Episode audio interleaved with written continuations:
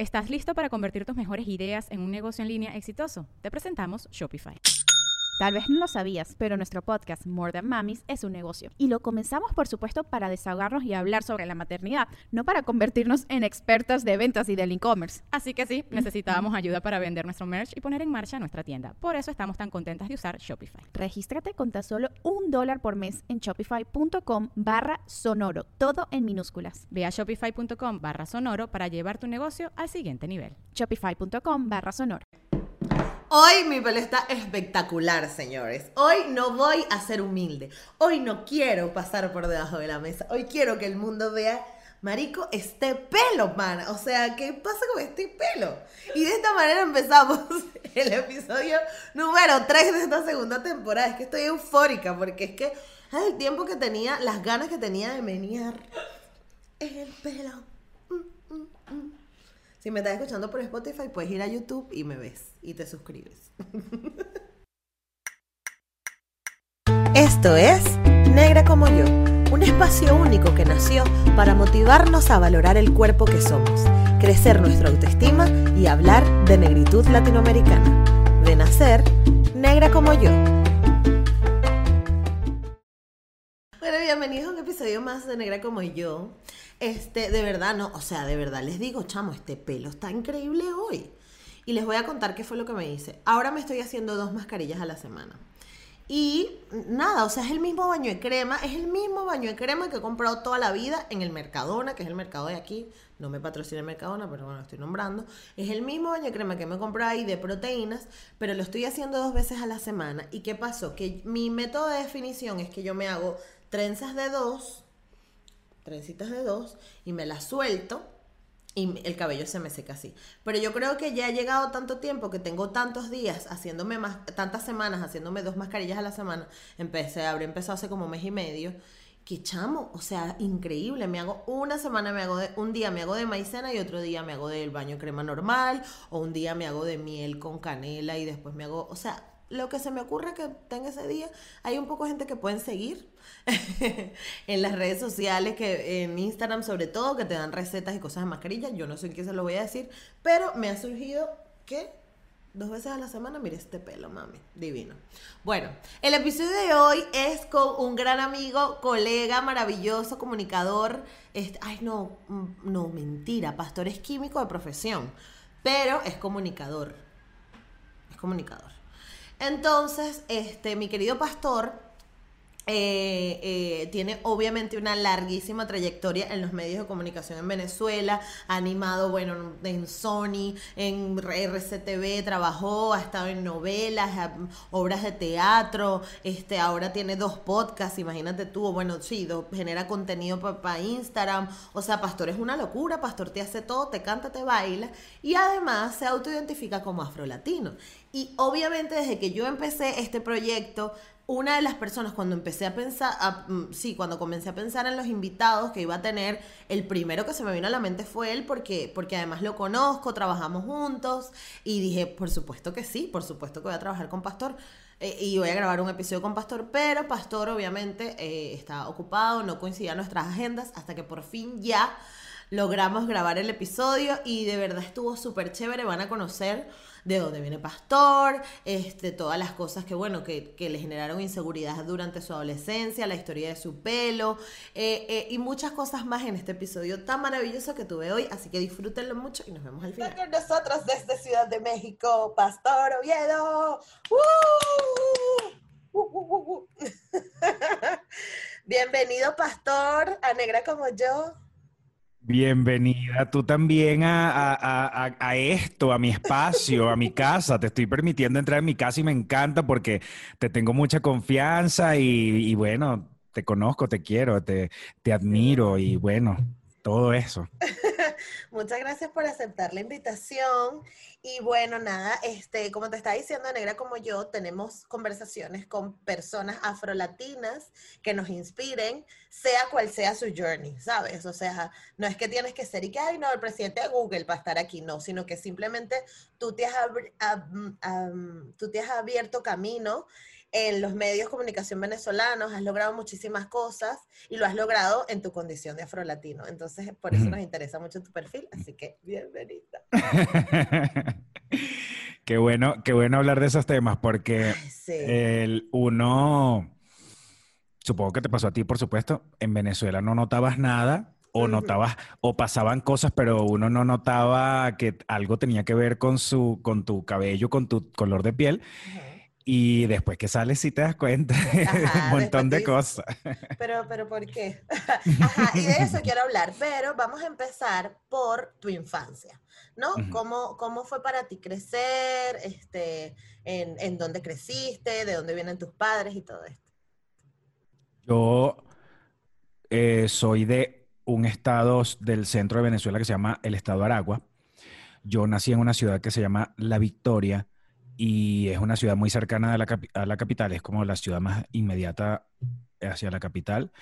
Em, cuando vas del centro del país hacia la capital, este, se llama La Victoria y después me mudé a Maracay. Todo dentro del mismo estado de Aragua. A los cinco años ya yo estaba viviendo en Maracay y allí estuve viviendo hasta, hasta que me gradué de bachiller a los 16 años y después me fui a Caracas. Ya en Caracas el cuento fue que me fui porque iba a estudiar en la universidad y allí estuve 20... Ay, Dios mío, ya va. No he sacado esa cuenta, pero no he sacado esa cuenta, pero 20 años por lo menos estuve viviendo en Caracas antes de venirme a vivir a Ciudad de México. México, claro. y, bueno, nada, en mi familia, de, mi familia somos ocho eh, nueve hermanos. Eh, tanto mi papá como mi, mamá se han casado varias veces. De hecho, el matrimonio de ellos dos, de papá y mamá, fue el segundo matrimonio de cada uno. Este, entonces yo, yo cuando... ¿Tú creciste en una familia tipo los míos, los tuyos, los nuestros, ¿no? Los míos, los tuyos, los nuestros, total. y después de los nuestros, y después de los nuestros, que en el caso fue, fui yo solo nada más el de ese matrimonio, que sería los míos, los tuyos, el nuestro. El nuestro.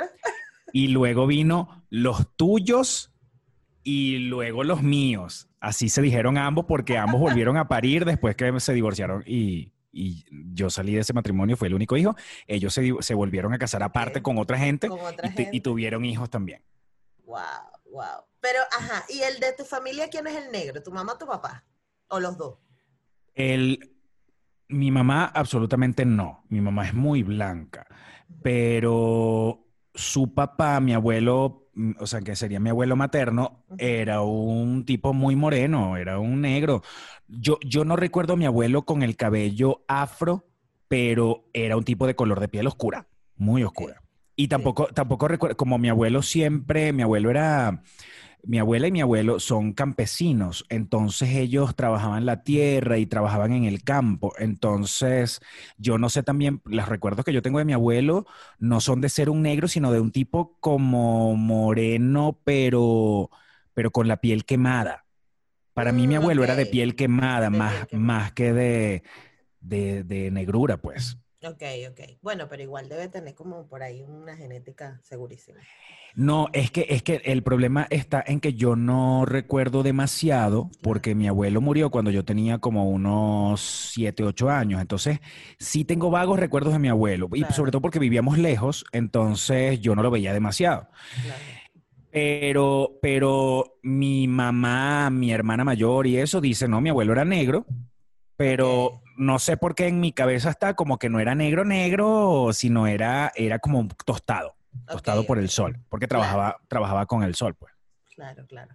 Pero igual, este, bueno, igual no vamos a estudiar genética aquí, es solamente para que nos hagamos como que una idea de, de, de dónde vienen tus raíces y de, porque, ¿sabes qué pasa? Que a mí me gusta hablar de eso, porque una de las cosas que he descubierto haciendo el podcast es que uno se reconcilia como que con quién es cuando empiezas a saber de dónde vienes, ¿sabes? Como que dices, coño, por eso es que yo hablo así. Coño, claro, porque mi abuelo lo enseñaron de talita. Entonces ya tú como que te relajas con, con algunas cosas. A mí me pasaba, por ejemplo, con mi pelo era como que, coño, pero ¿por qué yo vine a tener este pelo? Porque uno de mis, de mis cuatro abuelos, uno es rubio y todas mis primas tienen el pelo súper liso. Entonces yo era como que, coño, pero claro, luego entiendes que los otros tres son negros y que hay una, etcétera, etcétera. Entonces te reconcilias. Entonces por eso siempre pregunto esto. Pero luego en tu infancia, cuando estabas chiquito, eh, ¿cómo, ¿cómo manejó tu mamá tu pelo? ¿Te raspaba el coco y ya? ¿Cómo, cómo? Fue una guerra. Una guerra horrible porque a mí no me gustaba que me cortaran el pelo porque me dolía, porque yo sentía que no sabían cortarme el pelo. O sea, claro. no era- eh, claro, eso lo estoy pensando ahora grande, pero, pero yo en aquel momento yo decía, me molestaba que me cortaran el pelo, pero a la vez yo no quería tener el pelo así, yo no quería tener el pelo afro, yo no lo quería tener largo, yo quería que mágicamente el cabello se mantuviera chiquitito, bajito, este, para que no se viera que era afro pero, pero a la vez me molestaba cuando me lo iban a cortar porque ya estaba muy largo. Entonces, bueno, era como una guerra con, con eso.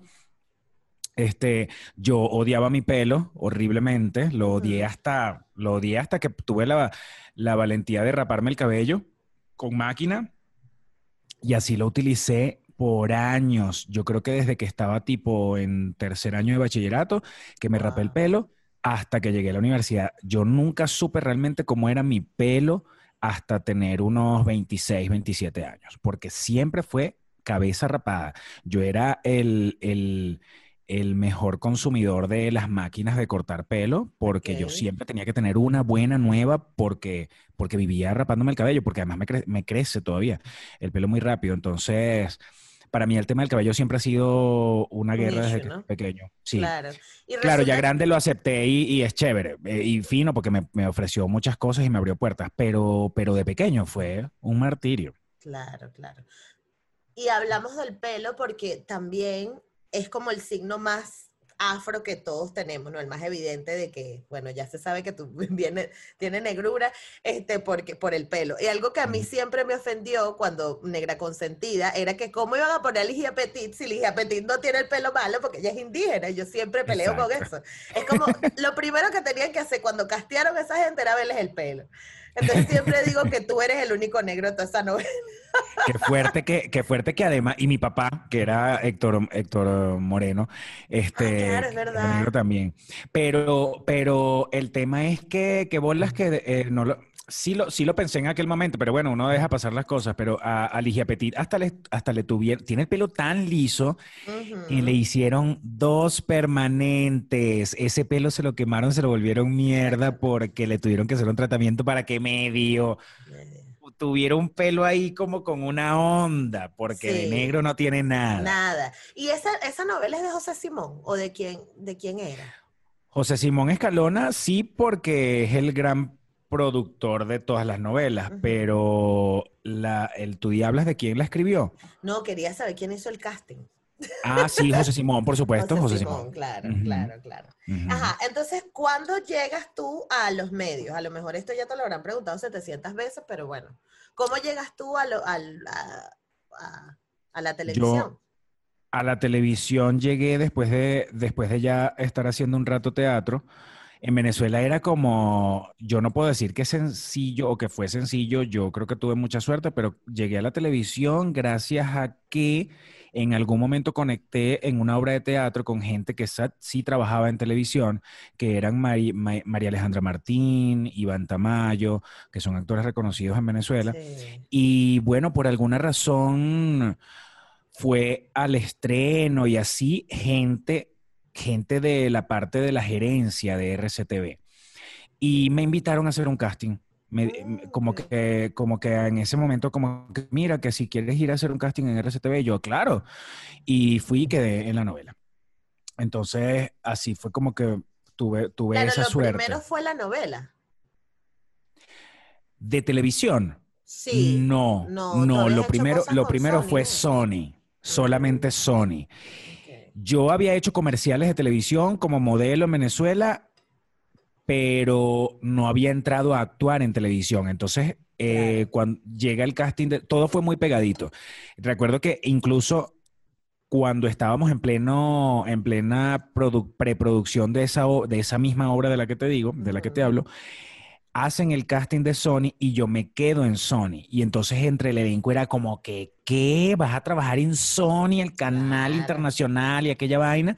Y entonces a- a- estuve en Sony varios meses y luego de eso estrenamos, o sea, era plena preproducción de la obra, chévere, no sé qué.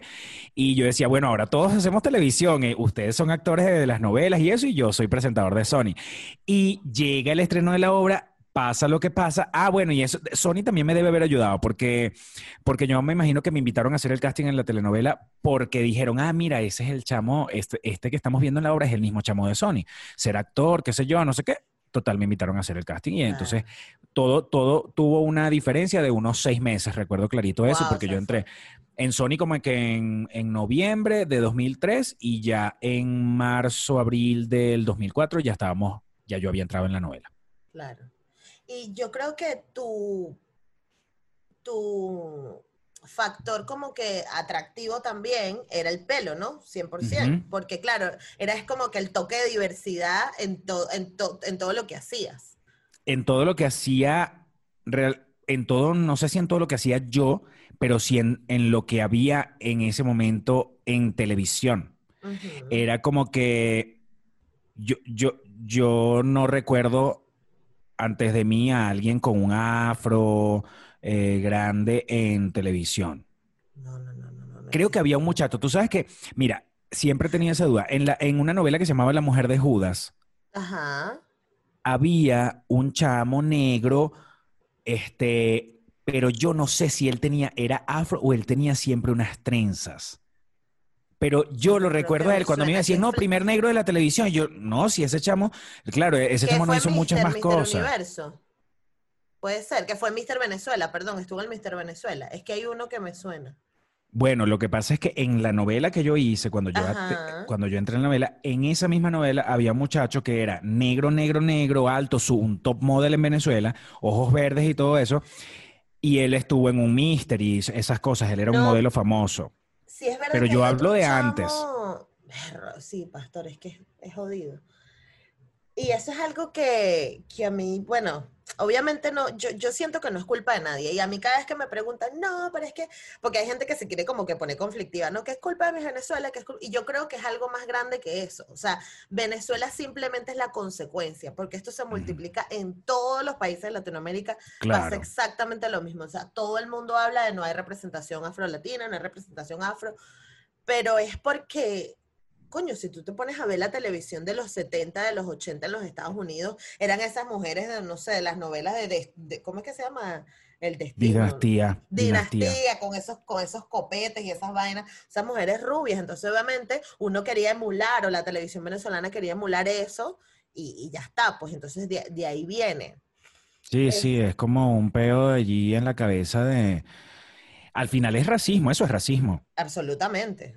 Es racismo y clasismo, porque, y, a eso nos ha acostumbrado la televisión en Venezuela y en muchas partes del mundo que, que muestran una gente con un, como con un nivel de vida, eh, al, entre comillas, aspiracional. Para, para, uno que no, que no tiene ese nivel de vida y esos carros y esas casas y esa ropa y esos peinados. Y entonces tú veías que siempre era gente muy blanca, blanca, blanca. Entonces era como que si yo quiero ser así, debería parecerme a eso. Entonces hay una mezcla ahí de muchas cosas, porque siento que es como racismo, clasismo. Sí, o sea, lo, de Venezuela realmente es un tema de estudio, pero yo creo que viene de, de y esto lo estuve hablando con, vamos a ver si Willy McKay me da la entrevista, por favor, porque lo, estoy jalando más. O sea, él me escribe por WhatsApp y que, coño, negrita, yo sí te la voy a dar, pero mira, cuéntame una cosa. Entonces estamos haciendo el podcast, pero por nota de voz. Me tiene recha ya. pero no, más que eso, él, él me cuenta, o sea, una de las cosas que hablamos fue eso, que la interacción en la época de la colonia, por decirlo de alguna forma, era que los negros éramos, este, eh, eh, cristianizados. Nos metieron en el catolicismo. Entonces uno de, cierta forma se sentía que pertenecía, pero no. O sea, como que sí, estás aquí, te queremos, pero andamos también un café. practicas las cosas que nosotros practicamos, pero no todas, pues. o sea, Sigues, sigues teniendo el estatus de sirviente. Exacto. Entonces, claro, después que obviamente liberan a, las personas esclavizadas, no sé qué, pasa todo esto, coño, lo que tú quieres es parecerte a esa persona con la que estuviste toda la vida trabajando, ¿no? Yo quiero ser el dueño de la hacienda, yo quiero ser el dueño de los carros, yo quiero tener la plata, yo quiero... Y se convierte en esa búsqueda todo el rato de necesito, necesito parecerme a, desde la parte monetaria hasta la parte física, que es lo más triste, porque hoy hay poblaciones completamente negras en Venezuela y son chamas que si tú, como en Photoshop, le quitas el color, es blanca. Solo que es negra, pero tiene el pelo liso en la nariz. Se operan la nariz, se hacen las tetas, quieren estar flacas, quieren sentarse de cierta forma, quieren actuar o pretend to be like no sé quién. ¿Estás listo para convertir tus mejores ideas en un negocio en línea exitoso? Te presentamos Shopify. Tal vez no lo sabías, pero nuestro podcast More Than Mamis es un negocio y lo empezamos por supuesto para desahogarnos y hablar sobre la maternidad, no para convertirnos en expertas de ventas y del e-commerce. Así que sí, necesitábamos ayuda para vender nuestro merch y poner en marcha nuestra tienda. ¿Y cómo suena con Shopify? Llegó otra venta. Shopify es la plataforma de comercio que está revolucionando millones de negocios en todo el mundo. Ya seas un emprendedor desde tu casa o desde donde sea, Shopify es la única herramienta que necesitas para iniciar, administrar y hacer crecer tu negocio sin dificultades. Con Shopify puedo gestionar pedidos, envíos y pagos desde cualquier lugar, brindándote toda la información y estadísticas de tus ventas al detalle. Regístrate para un periodo de prueba con tan solo un dólar al mes en shopify.com barra sonoro, todo en minúsculas. Ve a shopify.com barra sonoro para llevar tu negocio al siguiente nivel. Shopify.com barra sonoro. Sí, porque no, no, eso no, no es que, digamos, lo único que no le puedes cambiar es el color de piel, pero porque no tienen el billete, porque si no, se las pudieran cambiar, ¿no? Claro, si pudieran, si pudieran. Y yo conozco casos de carajas que tú las ves en fotos y es puro filtro para aclararse. Y luego la ves en persona y tú dices, ah, pero mami, Carmencita, tú no eras así. Pero es la misma. coño, es la hermana. Este, entonces, coño, es heavy y, y, por eso, o sea, a mí no me gusta como que vamos a echar, si hay un, o sea, si pudo haber salido alguien a decir, hey, esto está mal, vamos a meter negros en la televisión, pero nadie lo hizo y como que seguimos, la televisión en Venezuela siguió andando y eso es lo que tenemos en la mente. Entonces, te quería preguntar, tú, este cuando estuviste en el teatro, ¿qué era lo que hacías? ¿Te encontraste con conflictos por quién eras? ¿O, todavía no tenías el pelo largo? ¿O, todavía no eras tan...? No, en el teatro, en el teatro nunca me encontré con conflictos de esos y ya, y ya tenía el cabello largo. Ya, ya, por ejemplo, para la primera obra de teatro que yo hice, ya yo recuerdo, el, día que yo estrené mi primera obra de teatro tipo ya con un grupo profesional, este, el cabello me lo estaba empezando a dejar a crecer. Entonces yo tenía como un afrito más chiquito. Pero esa era la época en la que yo dije, ya me lo dejo crecer. ¿Y qué, te hizo clic para dejarte crecer el pelo? Tenía un amigo que era un profesor de teatro que tenía el cabello afro y no lo tenía larguísimo, larguísimo, pero sí tenía un afrito, ponte la que, la mitad del que tú tienes ahora. Ok, ok. Este, él se llama, em, Dios mío, Cuevas. Ay, a mí me suena pero yo no sé mucho de teatro. Bueno, qué fuerte. Él, es un profesor de teatro muy famoso en Venezuela y éramos como que teníamos amigos en común. Y yo me quedo ah. viéndolo un día, estábamos en el cine y entonces me quedo viéndolo un día y yo le digo, ¿qué, ¿qué, pasa? Yo le digo, yo tengo el pelo, el pelo como tú, pero yo no lo sé porque yo tengo demasiados años rapándome la cabeza. Entonces me dijo, ay, prueba. Claro. Porque te lo dejas crecer y tal. Y dije, bueno, total, claro, o sea, que ¿cuál es el problema? Además, yo estudiaba en la UCB y, y, yo decía, bueno, yo no tengo un trabajo donde requiera tener el cabello corto, entonces, bueno, ¿por qué no pruebo? Y me lo fui dejando crecer hasta que de verdad me lo dejé crecer hasta el largo que lo tienes tú o más. Larguísimo. Tú lo tuviste súper largo, una época. Además que tú tienes un rizo porque el tuyo hace el tirabuzo perfecto. Tú Por eso que soy negro, pero no soy tan negro, ¿sabes? No, porque tú eres un negro fino. Racismo dentro de, nuestra raza. El endorracismo de toda la vida. Es que sí, porque además, este, yo me acuerdo, porque es que tú eras demasiada referencia. O sea, tú, yo, yo tengo de hecho un amigo que tiene rizos también espectaculares y él decía que él se fijó fue en ti para dejárselo crecer. O sea, y te, te, prometo que seguro habrá un montón de gente que dijo, bueno, si Pastor lo tiene, yo también puedo. Espérate, sí pasó. Yo, yo, ya, ya eso dejó de pasar hace mucho tiempo, pero yo, si, yo, no, yo no me quiero imaginar la cantidad de mensajes que yo hubiese recibido cuando, si hubiesen existido las redes sociales en aquella época. Porque gente me ha escrito todavía en la actualidad por redes sociales diciéndome exactamente eso. Yo me, te- me dejé el cabello largo solamente porque tú te lo dejaste largo. Y todavía hay mamás, porque ya estamos en la época, en la, en la etapa en la que ya yo no hablo, o sea, ya, ya la gente de mi edad, ya la gente de mi edad parió y tiene Exacto. hijos que tienen esa necesidad. Entonces yo he tenido que, yo he tenido que ofrecer la, la consulta de cómo cuidar el cabello para los hijos de, mi- de la gente de mi edad. Claro, o sea, tú ya eres beauty blogger también. Pero sí, o sea, eras como, eras como referencia. Yo me acuerdo cuando yo me hice la transición, mi mamá me decía, bueno, pero si lo vas a tener como el de pastor, sí. Y yo acá, te lo juro, te lo juro, porque mi mamá te ama, mi mamá te fangirlea horrible. Entonces, si es como el de pastor, sí. Si no, y yo, bueno, pero, o sea, Ah, bueno, ¿ves? Eso, eso, es, eso es racismo. y eso mi es racismo. negra chocolate. O sea, no es que, que, que muy blanca, mi mamá es negra chocolate. Y ella, Es bueno, más sí, oscura que tú. Claro, sí, mucho, mucho. Y entonces yo, yo decía, pero bueno, o sea, esto, y uno creció con, re- con reci- recibiendo esos mensajes, chamo. Entonces, claro, Claro. ¿cómo no Es como la homofobia, la homofobia dentro de la familia, que los papás le dicen, bueno, está bien, puedes ser gay, pero no te vayas a poner una falda, o no, o no vayas a ser tan, tan, tan, tan mariposón? tan mariquita, Ajá, o, o, o, o, bueno, puedes ser gay, pero no se lo digas a nadie. en el caso tuyo era, déjatelo largo, pero tienes que tenerlo como el de este tipo, Como si no, te lo si no, cortas. exacto, si no, entonces vuelve al desriz. Y era como que, coño, además que mi peo ya fue, va, cállate, de verdad, desriz, tú. yo me desrizaba, pastor. No vale, por favor. Te lo juro. Lo que pasa es que cuando tú y yo nos conocí, es más, chico, yo tengo, yo te conocí a ti con el pelo liso. Lo que pasa es que tú no te acuerdas porque fue un momento fara- faranduleo. Ya te voy a buscar la foto. Pero sí, este, porque lo loco fue que cuando nos conocimos en la tele, ya yo ahí había dicho, mira, la mierda me dejó el cabello, pero yo estuve muchísimos años desrizándome.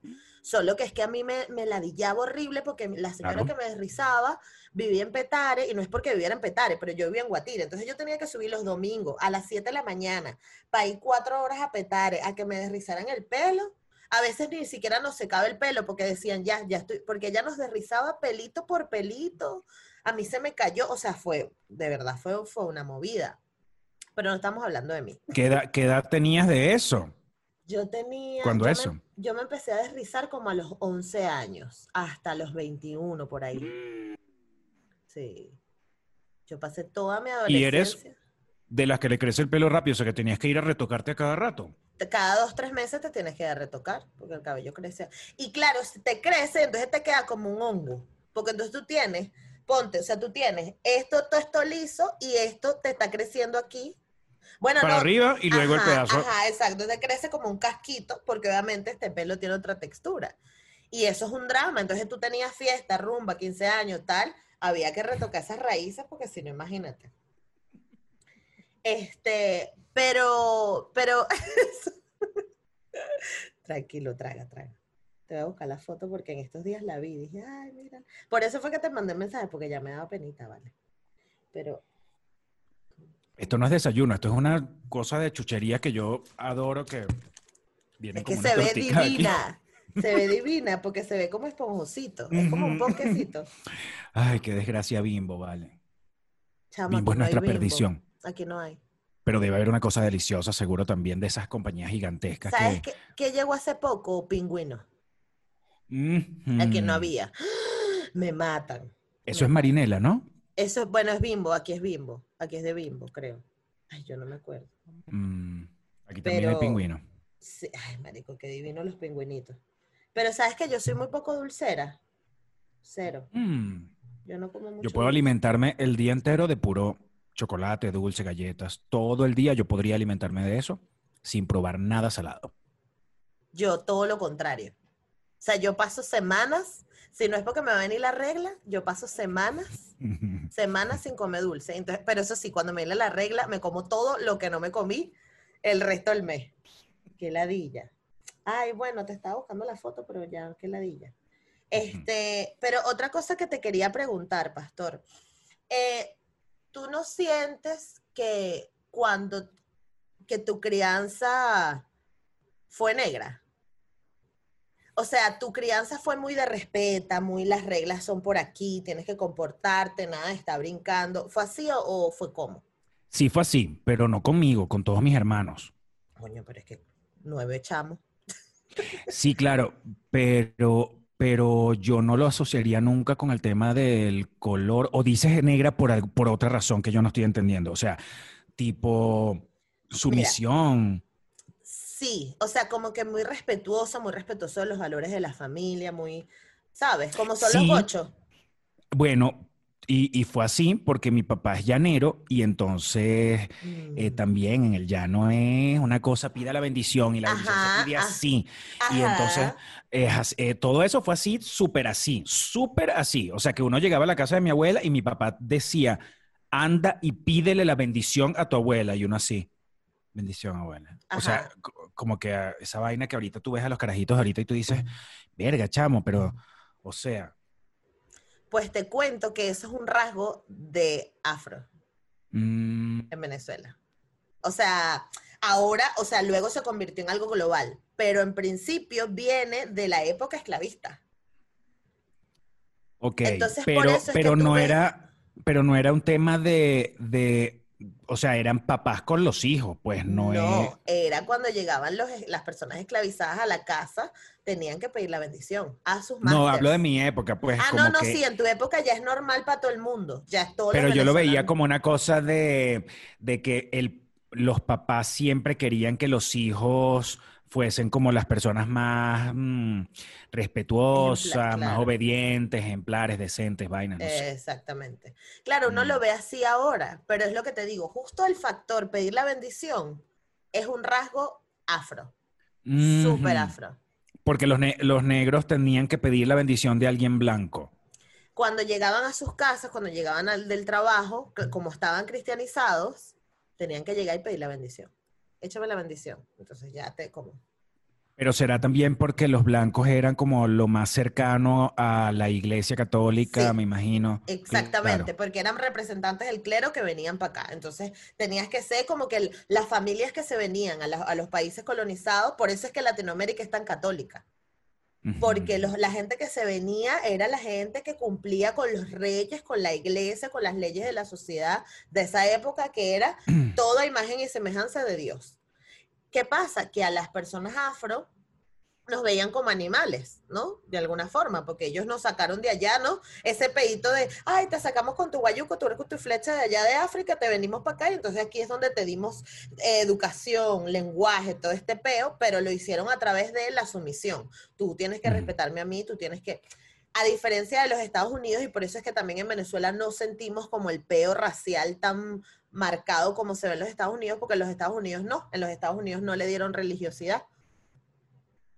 Ajá, en los, en los Estados Unidos venía por el, por, por el lado de qué, del de los esclavismo. protestantes, de los ingleses, y los veían como animales. Entonces tú no eres merecedor Ah, de la cierto. religión. Tú eres el demonio. Y tú tienes que estar allá con tu gente y yo aquí. Entonces por eso es que se marca tanto la segregación. Pero claro, igualmente tiene un, tienes que ver con un tema religioso, a pesar de que Sí. no, o sea, sí, sigue siendo, sigue teniendo su, su toque religioso allí. pues. Sí, sí, 100%, 100%. O sea, era religioso porque no te veíamos como personas que merecieras Dios. O sea, eres tan bajo que no mereces. Y entonces tú tienes que estar por allá y yo por aquí. Y entonces por eso es que está ese pedo de ese asco entre, entre las identidades en los Estados Unidos. ¿Sabes? Que tú escuchas a gringos diciendo, no, yo jamás podría estar con un blanco o yo jamás podría estar con un negro. Viene de ahí. En Venezuela no, en Venezuela, ay, bueno, mi negro, mi amigo, ay, te agarró el pulito, ay, bueno, te lo metí y ya. Pero es por eso, porque de alguna forma nos hicieron pertenecer. No era lo, la Sí, situación- allá en Estados Unidos el que, el que se le ocurre eh, tener una vaina con un negro o en el caso de que un negro americano tenga una cosa con un blanco es un rebelde. Ajá, es como exacto. que me, re- me, me, re- me, me sublevé Sí, en mi familia. Y tú de tu experiencia de vivir allá, ¿no te sentiste ¿Allá en dónde? en Estados Unidos, no? Tú Ajá, en Estados sí. Unidos. Sí. ¿Y en Estados Unidos tú te sentiste de alguna forma racializado? ¿O no? Creo que no. Además vivía en un barrio de negros Mm, donde yo era el más blanco. Exacto. Mis, mis vecinos eran de esas como los de las películas que se paran en la puerta de la- del edificio con un radio así agarrado aquí, Ajá. un radio así Casanova 90. Ajá. Y entonces lo ponen en el piso y cantan sus raps y esas cosas. Qué fuerte ese peo aspiracional que tienen allá de la... De la... Eh, me estoy acordando de José Rafael Guzmán en su stand-up, que le está contando del carajo que... ¿Lo viste? No, no, no. No, bueno, pero él tiene un cuento de que cuando estuvo en la cárcel, no sé qué, había, o sea, que los carajos lo que hacían era ver películas de negros y entonces que, todos querían salir de la cárcel para ser raperos y como está como esa vibra así.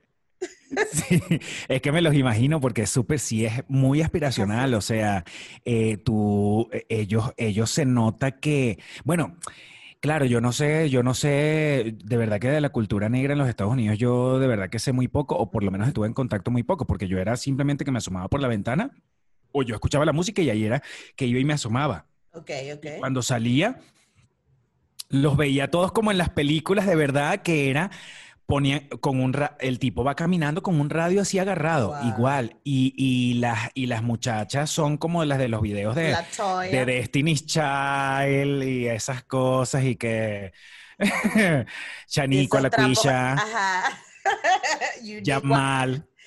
y todas con esos trapos apretados no patentes. Sí, exacto. De plástico fosforescente. Una vaina poco operante, porque si a ti tú te estás pintando los labios y se te cae la pintura de labio, ¿cómo coño agarraste esa verga si estás embutida en el vestido? O sea, yo no me explico de verdad. O de repente en el Times Square, por, por en el centro, pues, de Manhattan, tú veías de verdad tú veías un carro que pasaba descapotado, ¿verdad? Un convertible, pues, y como un carro viejo, antiguo, pero convertible, con unos cauchos y una cosa, y unos negros adentro, como que sin camisa, pero tú sabes, como con su... Mm, ¿Cómo es que le llaman los raperos a su, todas sus, sus cosas? Con las joyas. con las joyas y eso.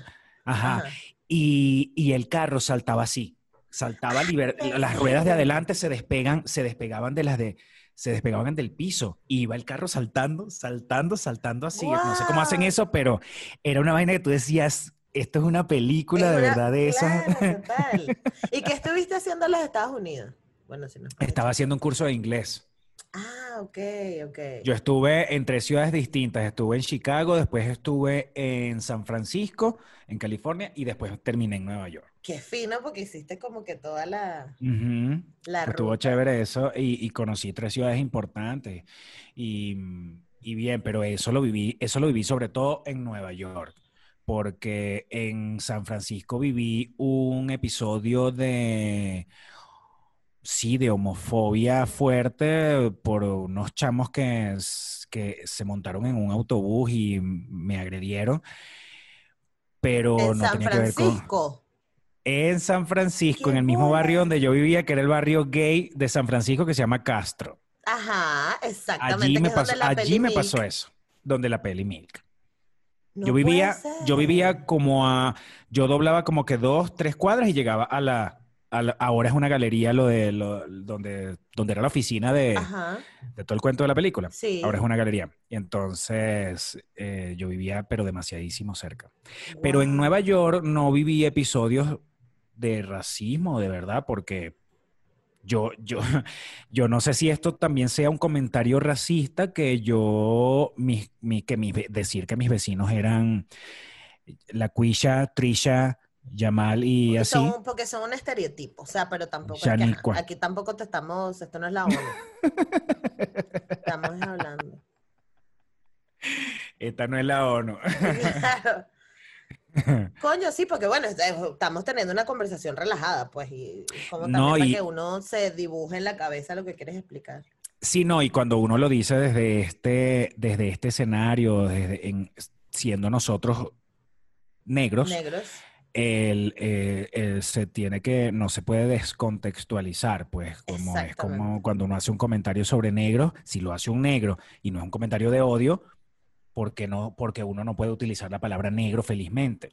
Es que sí, hay, hay, hay, un tema, pastor, porque este hay un, hay un filósofo, antropólogo colombiano, afrocolombiano súper importante que se llama Tuasi G y él hizo como una conversación de esto, ¿no? Porque la gente le preguntaba, coño, pero ¿por qué yo no puedo decir negro y tal? Eso es un peo de Estados Unidos. O sea, nosotros no estamos en la misma, en la misma, en la misma lucha. O sea, no tiene nada que ver con nosotros. Por otra parte, nosotros tenemos, además, que aunque si quiere la gente ponernos racistas, nosotros somos negros y podemos decirlo. El tema es cuando la gente quiere cosificar a los negros, que entonces llegaron dos negros y no, son dos personas negras. Eso es otra Ujú. cosa. Ujú. Pero nosotros estamos aquí echando un cuento normal, nos- es lo que te digo, nosotros no estamos dándole trabajo a nadie, que es donde está el peo, nosotros no somos productores de una película para decir no te descarto porque eres un negro feo, etcétera, etcétera. Entonces, ahí, ahí es donde está la diferencia. La gente como que se estresa un poco también con estos temas, pero yo ya le perdí un pelo el miedo, porque es que, o sea, si queremos tener la conversación, tenemos que tenerla en un espacio relajado. Sí, No. claro. No podemos estar tampoco limitándonos, ay, no, bueno, hay que usar el lenguaje, o sea, sí, pero... No, no, sí, no, no, es, es lo que quiero eh, también aclarar, porque lo mismo pasa, ahorita estamos hablando de un tema de, de color de piel y eso, pero en el tema de, por ejemplo, de la orientación sexual, a mí me pasa también, porque, o sea, además de negro soy marico, entonces es como que, que bolas. Sí. Entonces es como, eh, es arrecho lidiar con tantas cosas, pero al- con, cuando pa- va pasando el tiempo uno se relaja. Y es como yo le digo a la gente con el otro tema de, de la orientación sexual, es como que mientras yo lo diga, yo, yo tengo la licencia y la moral para hablar de esto abiertamente sin ofender y eh, así que, que bueno, nada, tendrías que tener la moral y la licencia para hacerlo. Para si no, hay que tener cuidado, pero Eh. si la tienes, relajado. Go ahead, claro. ¿Y cómo ves tú el panorama en México? En México también hay un tema racial heavy, bueno, por, por, por cosas que he ido leyendo por ahí, pero tú co- co- con, qué te has encontrado? Sobre todo como si haces casting, si estás siempre en Sí. Yo, yo aquí en México pego más para, para, yo, yo aquí en México trabajo en comerciales, yo hago comerciales de televisión como actor o como modelo. Y, y la mayoría de los trabajos que hago son, depende de lo largo que tenga el pelo. el, el- sí? el largo que yo tenga, de que yo tenga el cabello, como no me hago tratamiento, sino que cuando está largo crece ya a frito. Ok. En eso, cuando lo tengo así, eh, funciono más para comerciales que no son para México, sino comerciales para Estados Unidos. Mm, Sobre todo para Estados Unidos o para cualquier otro lado que no sea México. Porque para México funciono con el cabello muy corto, porque mi piel no es, no es oscura, oscura. claro. O sea, eh, aquí, ten, aquí sí me... Cabello largo o corto, no importa. Yo puedo tener una cachucha y a mí, aquí me ven y sí me ven rarito. Me- no, no, no rarito mal, me, me ven diferente, quiero decir. Y no estoy diciendo que me vean diferente porque pongan una, una cara diferente. Cara Es- mala. es que me reconozco entre los otros. ¿Me explico? Claro. Yo total. mismo me siento diferente porque yo me reconozco entre un grupo de personas y me siento que tengo un color de piel diferente y todo eso. Y lo mismo pasa en comerciales. Cuando audiciono o casteo para un comercial que es para Estados Unidos, sobre todo si tengo el pelo un poquito más largo, donde entonces me veo de piel, de piel así, que no es tan tan oscura y con cabello rulo, entonces es como que, bueno, este es hijo de latinos, que puede, puede ser una persona eh, fácilmente un representante de algo, de algún lugar de Estados Unidos, que sea hijo de latinos o hijo de, negros, Ok. ¿me entiendes? Sin ser negro, negro, negro, negro, este, y sin ser mexicano. puede ser dominicano, puedo, puedo representar mexicano, cubano, eh, eh, cubano, dominicano, puertorriqueño y así. Y cuando tengo el pelo corto, funciono para cosas de acá porque entro ahí medio coleado en el tema de, de- de un mexicano que podría ser de la costa. podría ser. De la Costa Chica. Y literal, literal de la costa.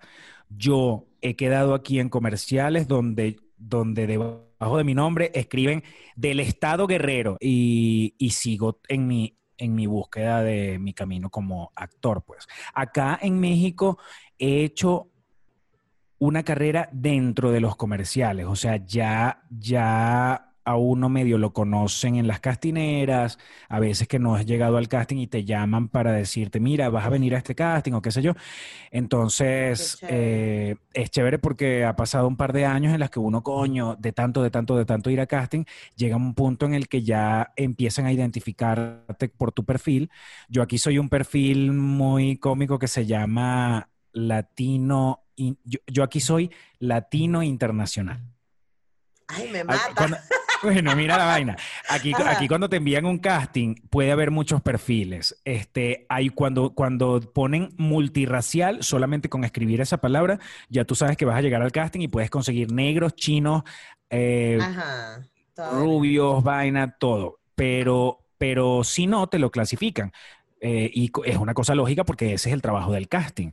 Este, entonces te pueden, yo entro, yo entro en perfil latino internacional, es lo más básico que soy. ¿Por qué? Porque mi color de piel no es tan oscuro y mi cabello no es tan liso. Entonces entro en latino internacional que me pueden identificar con cualquier país de Exacto. Latinoamérica. No es que, ay, mira el gringo, no. No. Cuando tengo el cabello más largo, puedo ser como un nos afro, podría ser un afrolatino. Claro. Entro en un latino perfil caribeño. afrolatino, latino caribeño, eso- ese es exactamente el nombre. Porque ya la palabra afro aquí, yo no entro en ningún perfil que se llame afro de verdad, porque afro es negro. Para no llamarlo negro, lo llaman afro. Entonces, cuando están buscando, cuando están buscando negro, escriben afro. Y entonces tú sabes que si tú vas a un casting que decía afro, cuando tú llegas es pura gente negra, negra, negra. Cuando yo tenía el pelo largo como tú, A mí me metían mucho en esos castings. Claro. No era por el color de piel, era por el cabello nada más. Porque ¿Y yo llegaba y yo decía, hice, hice algunos. Pero, mm, pe- pero ajá, hice de brasilero. Y era un comercial, y era un comercial para Estados Unidos. Para Estados Unidos. Pero para México, muy raro. México es muy raro. Ay, no me intriga lo de los castings. Eh, eh, cuando haces los castings, este, ¿ya te dicen para qué empresa es? ¿O no? Sí, claro. No, siempre. Sí, es obligatorio porque si tú ya hiciste un comercial de un producto que sea de otra marca de la competencia, no puedes hacerlo. Ah, Legalmente no puedes hacerlo. Entonces, por eso te lo tienen, te lo tienen que avisar. Mira, este, este es un casting para tal producto, para tú decir, ah, sí lo puedo hacer o no lo puedo hacer porque estoy comprometido por un contrato con otra cosa. Claro. Entonces, eh, hay otros perfiles que no te dije que, por ejemplo, está el afro, está latino internacional, está mexicano, mexicano a secas, está el mexicano. Mexicano es Charro. no lo que ves en la novela, No, ¿cómo es? porque lo que, lo que ves en la novela, en las novelas televisas son o rubios de ojos azules o, o las mujeres son muy, muy, muy blancas de ojos claros. Aquí los ojos claros te aseguran una entrada a la televisión, pero porque sí. Fuerte. sea del color de piel que tengas. Ojos claros es una entrada a Televisa si tú te pones las pilas. Eso, eso, es, eso es así, eso es muy, eso es una cosa que se sabe. Y, y si no, bueno, tendrías que ser muy buen actor o muy buena actriz, pero, pero bueno, Claro. fino, chévere. Cuestión ahí sí es cuestión de Pero mérito. eso no es tan importante. O sea, Ahí sí es una cosa como de, de, bueno, de, de preparación y de mérito, pero, este, pero si tú eres una persona de ojos muy claros o de esa belleza según el, el el- el canon- los cánones de belleza que conocemos por los, por los concursos de belleza, todavía es más fácil entrar a televisión y eso es una cosa que no pasa en México, sino que pasa en, todo el- en toda Latinoamérica y así. Pero aquí hay otros perfiles que se llama, hay uno que se llama mexicano aspiracional. Mexicano aspiracional, como quien te puedo dar yo un ejemplo. Mexicano, tú sabes, este, hay un, hay un, el protagonista de una serie que se llama, una serie que se hizo hace como 3, 4 años para Telemundo que se llamaba El Chema. Eh, hay un actor que se llama Mauricio Ochman, Ochman. ay, ya, ya sé quién es. Creo que sí. Sí, Mauricio. claro, ya sé que es- él, él no está casado con la hija de Derbez. Se acaban de divorciar. Ay, no puede ser. no, pero por favor, se acaban de divorciar, ya pasó un año, la hija de Derbez está saliendo con el cantante de Rake y ya eso, bueno, ¿Con cuál? Pero, con no- el que tiene los ojos así. pero, pero no es gay.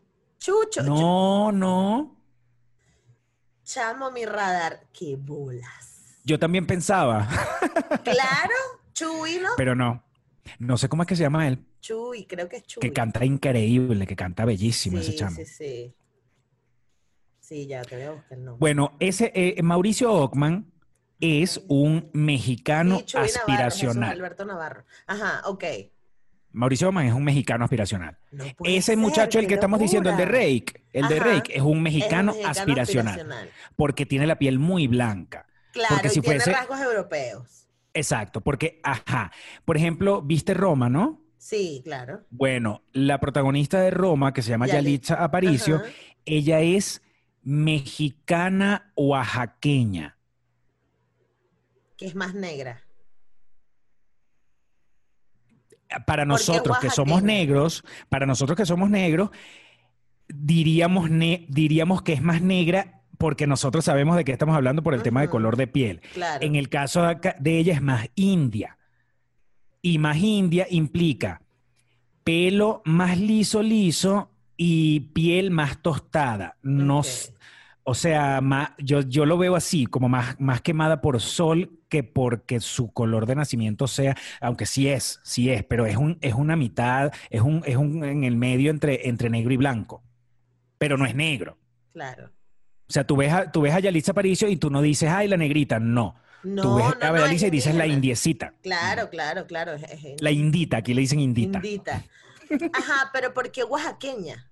O sea, la gente en Oaxaca que es la es negra. así como ella. Ah, no, ok. Es así. No, no sé cómo describírtelo porque no quiero caer en un tema feo, pero tú ves a Yalitza, es que mira, aquí hubo un tu casting, aquí candela, un- pastor, que me tienes No, no, no es candela, eh, es ese estilo, es ese estilo de cara muy redonda, Claro. cabello muy liso Chaparrita. y, es, y ese color de piel. Claro. Eso es básicamente un perfil oaxaqueño. Mexicano, oaxaqueño. ¿Y hay otros tipos de mexicanos? Mexicano aspiracional, mexicano oaxaqueño, está el mexicano costeño, que sepa, también podría yo entrar en mexicano costeño, pero bueno, no, es eso. Es mexicano, Entonces tú ya mexicano. vas y dices, ay, bueno, sí, bueno, caribeño, voy. Ajá, ajá, caribeño, así. me dejo crecer el cabello. ujú, Ajá, sí. Así. Así. Claro, tu creo- agencia filtra, tu agencia filtra primero y ellos nunca te van a mandar un casting a menos que sea multirracial, pero nunca te van a mandar un casting que, que no te parezcas al perfil. Claro, claro. Qué Pero uno llega a una castinera y de repente tú vas a hacer un casting y llegaste y ese día abrieron otro casting y entonces uno ahí revisa, ah, ¿qué están buscando? Ah, lati- eh, mexicano aspiracional. Y entonces yo en ese momento, si tengo el cabello muy, muy corto, ah, digo, ah, bueno, voy a hacer el casting. Pero si dice, si tengo el cabello largo y dice mexicano aspiracional, no, posiblemente no, No. lo haga. O si dice latino, ¿cómo es que di- es latino? O sea, Internacional. si tú tienes que ver el territorio. Si dice territorio de, de donde va a ser el comercial. Claro. Si el comercial es un comercial para México, también puedes, eso te puede definir si lo haces o no. Si el comercial es un comercial para Estados Unidos y Canadá, ahí voy de plano porque yo siempre puedo pasar como un hijo de latino o un Exacto, latino en, en. Estados Unidos. Claro. Eres como un José ah, Smith. Exacto. no, o como, o como un Will eh, González. Sánchez. Exacto, González. Exacto. Exacto. ok, ok. Claro que puede ser o que tu mamá era gringa y se cogió al jardinero, o que tu papá se cogió a la señora que limpiaba. O que mi papá y mi mamá mierda. Se, me, me- se vinieron de inmigrantes a los Estados Ajá. Unidos y, ahí- y ahí nací yo. Pues. Y tú naciste aquí, claro. Entonces, me quisieron poner un nombre, me quisieron poner un nombre este gringo para que tú sabes, pero igual cuando digo nombre y apellido ya la gente sabe. Exacto, Peña. ¿Y ¿Qué coño? No? Michael Peña. Michael Peña. Entonces bueno, mira, ya echaste para la calle.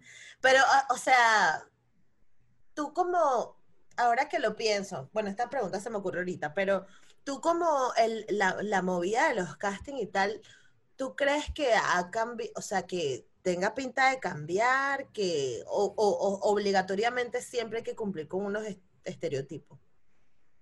No, en, en- eso no, no, no creo que cambie, o por lo menos pronto, pronto no va a cambiar, Ujú. porque mm, tú ves los comerciales de televisión que incluso es territorio México, y justamente por existir ese, ese perfil de mexicano aspiracional es donde tú dices, está muy lejos de cambiar, porque ellos dicen, ay, vamos a tratar de ser incluyentes, es decir, vamos a dejar de vender el Banco Azteca, ya no vamos a poner tanto rubio como siempre, siempre lo hemos hecho, porque de verdad la gente como que no se siente identificada, qué raro, ¿no? Entonces, eh, tú, tú prendías el el tele- la televisión y veías un comercial de una publicidad que un, de un supermercado súper mexicano y toda la gente era súper rubia, súper blanca, tipo Televisa.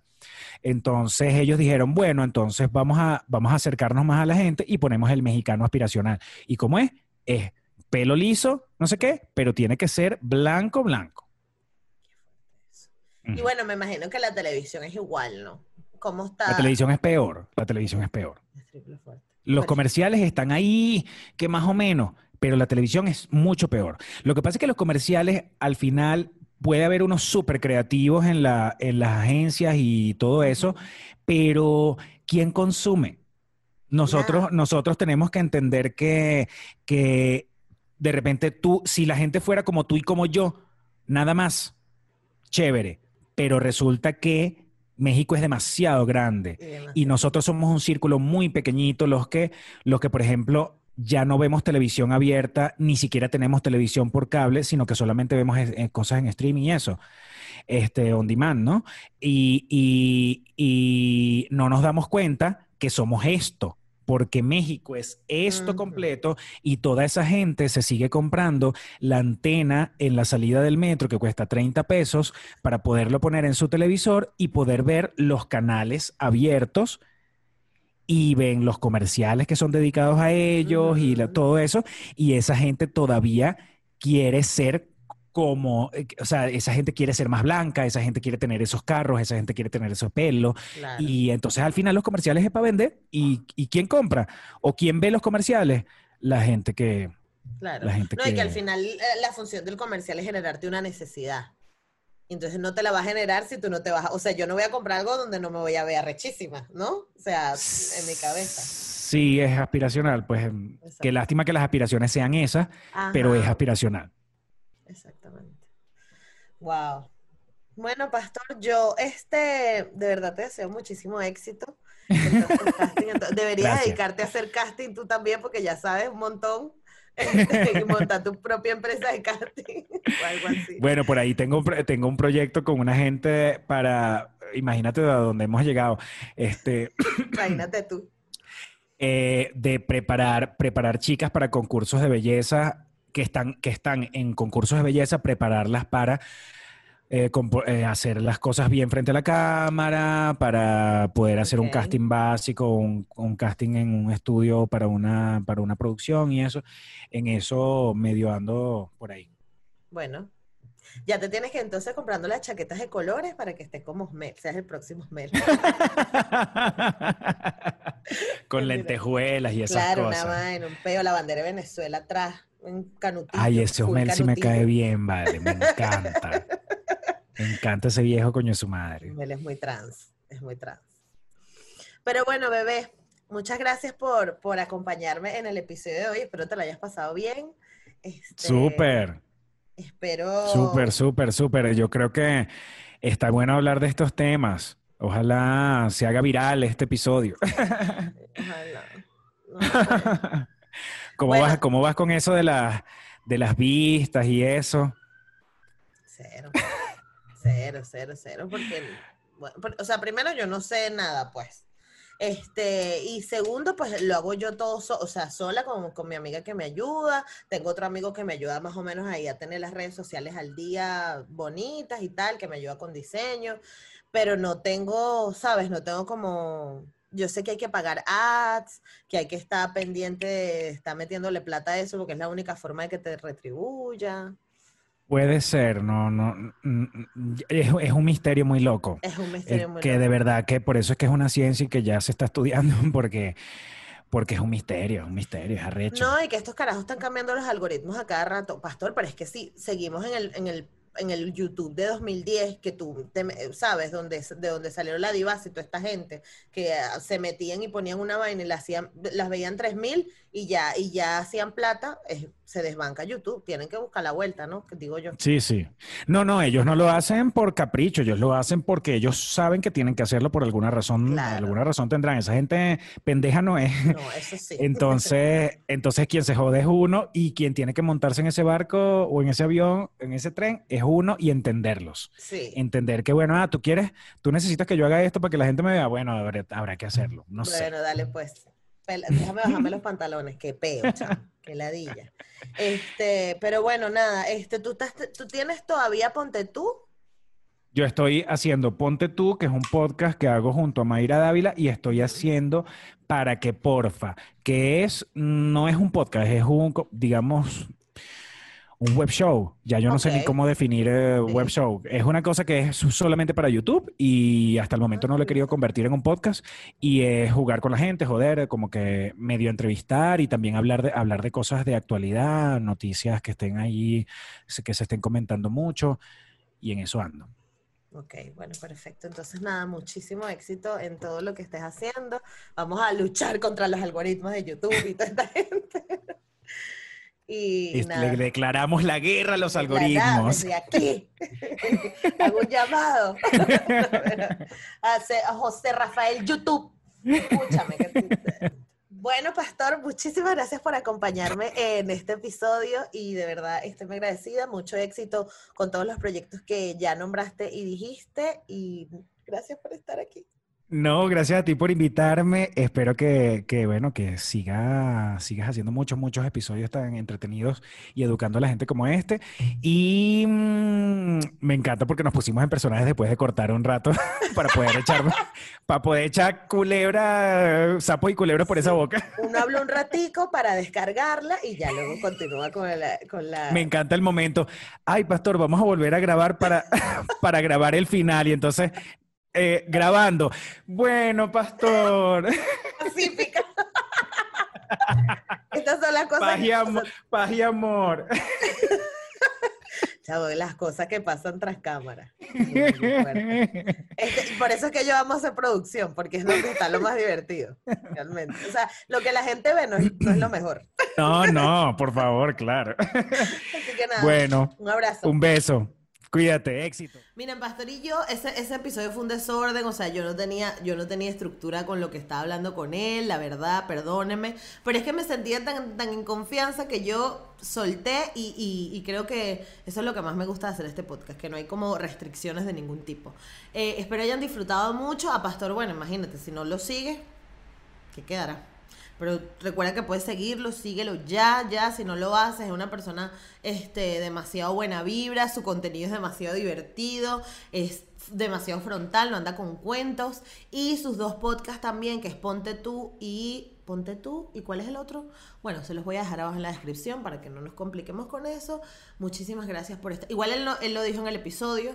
Este eh, nada, espero lo hayan disfrutado muchísimo. Muchas gracias por haber estado conmigo. Recuerden que suscribirse a este canal, si no lo han hecho, comenta, compártelo, dale like también para que nos recomienden. Y este, si quieres escucharlo en formato audio, puedes hacerlo en Spotify, Anchor, Apple Podcasts e eBooks. Y también puedes seguirme en las redes sociales. En todas estoy, aparezco como negra como yo. Un beso y nos vemos en el próximo episodio.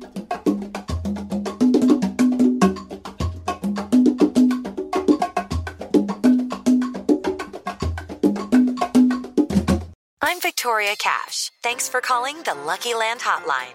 If you feel like you do the same thing every day, press 1. If you're ready to have some serious fun for the chance to redeem some serious prizes, press 2. We heard you loud and clear. So go to LuckyLandSlots.com right now and play over 100 social casino-style games for free. Get lucky today at LuckyLandSlots.com. Available to players in the U.S., excluding Washington and Michigan. No purchase necessary. VGW Group. Void were prohibited by law. 18 plus. Terms and conditions apply.